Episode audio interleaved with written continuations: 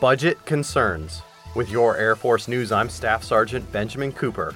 The highest ranking officers of the Air and Space Forces told Congress without an approved spending plan for the current fiscal year, there would be negative consequences on readiness, modernization, and the service's ability to combat emerging threats.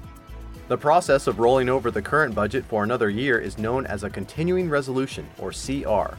Air Force Chief of Staff General C.Q. Brown Jr. says a year long CR would stall much of the progress made toward readiness and modernization. Time is irrecoverable. And when you're working to keep pace against well resourced and focused competitors, time matters. Year long continuing resolution would hinder our airmen's readiness, resilience, and retention. Continuing resolutions have been used to prevent government shutdowns in the short term, but there's never been a full year CR for the Department of Defense. That's today's Air Force News.